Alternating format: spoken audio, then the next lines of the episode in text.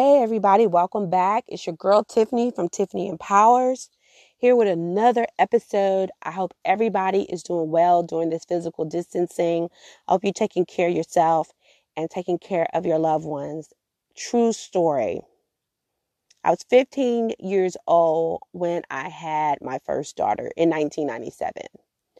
Um, I was still in high school. I was young. Was yeah, I was a freshman in high school. To be matter of fact, in high school, I tried out for the cheerleading team. I couldn't uh, jump. I couldn't do anything, and I was just like really bummed. I didn't make the cheerleading squad at that time. Uh, went home. My grandmother told me, You're pregnant. And I was like, No, I'm not. And she was like, Yes, you are. And lo and behold, when I actually went to my first um, appointment, I was I was five months pregnant with my first daughter um, at the time. To speed up the story, I had uh, my first in December of '97, and um, I was like, okay, right? And then I turn around in 99 and get pregnant again with my second daughter. So I'm having two kids by the age of 17. And right after I got um, pregnant with my second daughter, I was still in high school. Um, my grandmother had transitioned on by the time I got ready to have my second daughter in 99. So I ended up um, living with my godparents and finishing high school down um, a little ways from Augusta. So I tell you all that to, to lead to this point. At 17, it came to a point where, um, let me back up. Right before my grandmother uh, passed away, she she knew I was pregnant with my second daughter, and she asked me, "What are you going to do with this one?" I will never forget those words. I will, as long as I've lived, I never have forgotten those words because those words that she said to me put me in a mindset of thinking, you know? So at 17 years old, I had to start thinking about my life and I had to start thinking about the two individuals that I have brought into this world that will be 100% dependent on me to be a better me for them. And so at 17 years old, I told myself right after I had uh, my daughter in 99, I'm not going to have any more kids as a teenager or even in my 20s because I had to think about my behavior. I had to think about how am I going to respond to this situation to where everybody is going to be able to uh, thrive out of this situation. So at 17 years old, I had to put on my own thinking cap and be accountable to my own actions, to my own behavior, and actually judging myself, which we typically don't like to do. You know, you hear I'm my own worst critic, but am I my own best judge? How do I judge myself? Am I fair? Am I unfair? Is it easier for me to criticize myself than it is for me to judge my behavior? So, in a few minutes, we're going to talk about what self awareness is. Why is it important? And I'm going to give you a quick exercise you can do to actually start becoming more self aware. So, if you do not have your pen and your paper, tell a friend that we're back and we're going to talk about what is self awareness. Right when we come back from this break, I'm Tiffany. Thank you for joining when a therapist needs a therapist.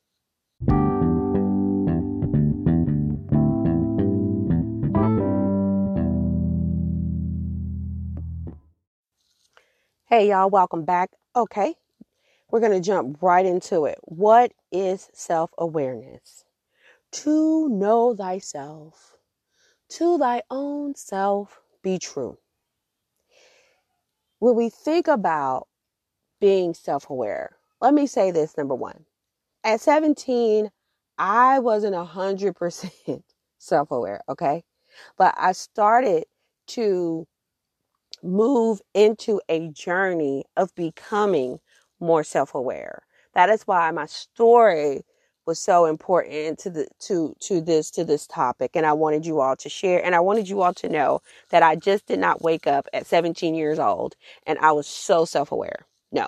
I am still working on it. It is a day-to-day build and I have gotten better at becoming more self-aware um, as I journey through this process. And so that's why I'm talking about this and I want you to know that you can become better self aware, but it is a process, okay? It's not something that we just wake up and we are like, woo, I'm self aware, okay? And all things takes time. So when we think about self awareness, what I want you to think about is that number one, it is a skill. It is a very specific skill. It is a thinking skill that focuses on our ability to accurately judge ourselves. That's the key word. We want to accurately judge ourselves, our performance, and our behavior. Those are the two things that we want to judge. We want to look at our performance and our behavior, right? And how are we responding to that? Is it an appropriate response? And if it's not, can we auto correct our response? That is what self awareness is in a nutshell. How are we using our thinking skills to help us accurately judge our performances, our behavior, and how are we responding to the different social situations if we are aware. Okay? A lot of times when I'm having conversations, especially with my husband, you know, we talk and I'll tell him, I got to process that. Because when I say that, I'm actually using my skills, my thinking skills to make sure that, you know what? I'm going to make sure that I'm judging what I'm going to say right. Is is is in line with my behavior and that my response is appropriate. And the more you do it, the more you become it becomes natural to you with any skill. That's what I'm saying. Everything takes practice. So if we practice being more self-aware, we are we are we are better to um, to respond to it. Sometimes people think, "Oh, I'm self-aware. Oh, I'm conscious." You know, that's that thing. "Oh, I'm conscious." I'm conscious of, you know, whatever. Okay. But if you aren't conscious enough to know that you are out of character, you're not conscious at all. You may be conscious to certain things, but to thy own self be true. Know thyself, study and show thyself approved. Okay? That's what self awareness is about. It is a thinking skill. I cannot stress that it is a thinking skill. And typically, we get this self awareness skill as children. You don't pick up self awareness skills at 13. You may pick them up at one, two, three years old. And as we get older, they are to become um, more efficient because it is a skill. That's why those questions how do you feel? Tell me about those things. What does that do to you? How, what are you thinking? Right? Those are why those questions are so relevant because then you become more aware. I often tell my children, especially my daughters because they're older, I tell them, don't allow me or the world to define you. You do that. And that takes time and it takes thinking about who you are. Thinking about your, are you accurately judging your behavior? Does it make sense? Are you able to tell yourself, you know what? I really screwed that up. My behavior was was unacceptable. And I'm going to appropriately say, you know what? If I offended you, I'm sorry. If I offended myself, I'm sorry. But it won't happen again. And that's, I bring you back to my story. That's what happened to me at 17. I'm like, wait a minute, you are so out of line. Your behavior is so out of line. And now you're putting in, in the fire two people who didn't ask to be here and they got to live with you. So I had to first judge my own behavior and say, Tiffany, you wildin'. You are totally out of pocket. And if you keep this up, this could be bad. So then I said, you know what? I'm not going to beat myself up about it. I'm just going to say, you know what? I'm going to do this differently. And I put that in motion and I did it differently. So I became self aware that this ain't going to work, all because of, of, of a provoking question from my grandmother. What are you going to do with this one? And I could have felt some type of way, but I said, you know what? That's a legitimate question. Let me examine myself and answer it. So, right after this break, we're going to talk about why self awareness is important. And ask yourself, what is it in you? Maybe nothing, but what is it in you that you could say, what am I going to do differently? about this situation and see how you how you line up with your own appropriate judgment and is it accurate i'll be right back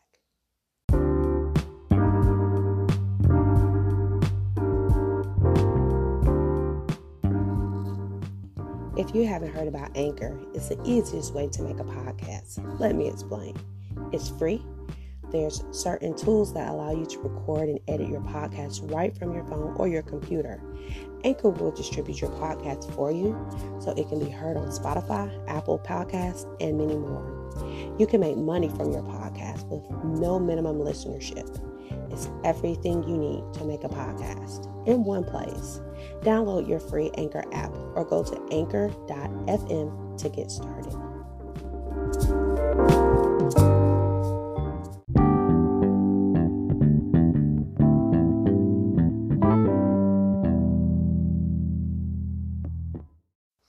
All right, we're back.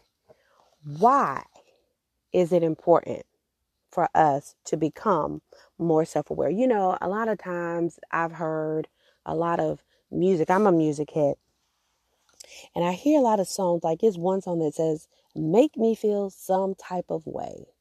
Well, what way is that? Are we aware of what way we feel? How do we get there?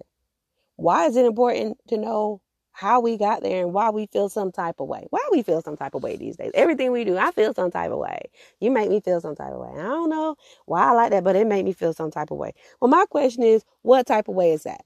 And are you self aware of how that makes you feel? Or are you just saying it makes you feel some type of way? Can you verbally express to me what that way is? This is why it is important for us to become more self aware. It helps us become in tune into our feelings as well as our behaviors, right? So now I can tell you what type of way you make me feel. Because I can say, you make me feel some type of way. And I say, well, what is that? And we'd be like, um, um, um, I don't know, right? Because I've done it too. I, I've I've paused on what that way is. But the more we become self-aware, the more we are able to to recognize our own emotions and our thoughts from moment to moment. And this is key in helping us understand ourselves better. It gives us the ability to actually talk about and verbalize those emotions and those thoughts, right? When we are self-aware. It brings about a peace within us and that we're okay with who we are and it proactively helps us manage our thoughts, our emotions, and our behaviors, which makes self awareness so and very important to who we are and who we become. I relate a lot of things to plants. And the other day, I moved my azalea. I just want you to follow me here. I moved the azalea from an environment that was not conducive to it thriving. If you didn't hear my episode on thriving and surviving, make sure you head on back over and listen to that podcast after you finish listening to this one. And as I moved it, the leaves were hanging down. It was brown. It just didn't look good. And it was like hanging on. So I moved it to the back of the house.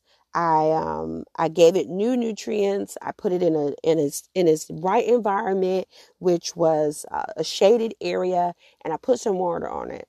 I go back out today, and the leaves are turning green, and the plant is actually starting to grow better. And I'm saying all this to say that if a plant can recognize that it is not in its right environment, and when it is, when it when it is in its right environment, it can change. So can we. But it has to be able to acknowledge and recognize that it is not in its right environment. And then it starts to display to us, the people that plant them, that, hey, this ain't good for me. So I'm saying that to say this when it comes to self awareness. When I say environment, I mean your inner person, that environment, your inner, your emotions, your thoughts that lead to your behaviors. How are they? Are they conducive to you being self aware? Are you able to even recognize that your thoughts, your emotions, and your behaviors are leading you into a particular environment within that is not conducive to you being 100% self aware? Can you auto correct? Do you know when you are out of line?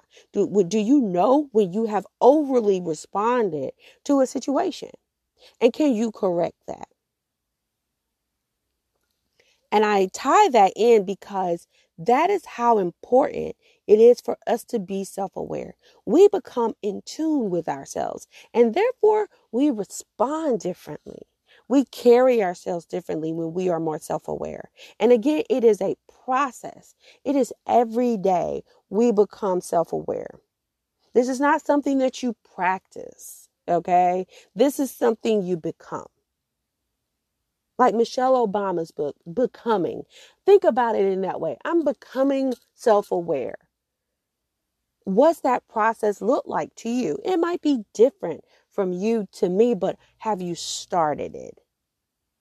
So, in a minute, when we come back from this short break, I'm going to give you just one exercise you can do to either start your process of self awareness or continue your process of self awareness right after this break. I'll be right back.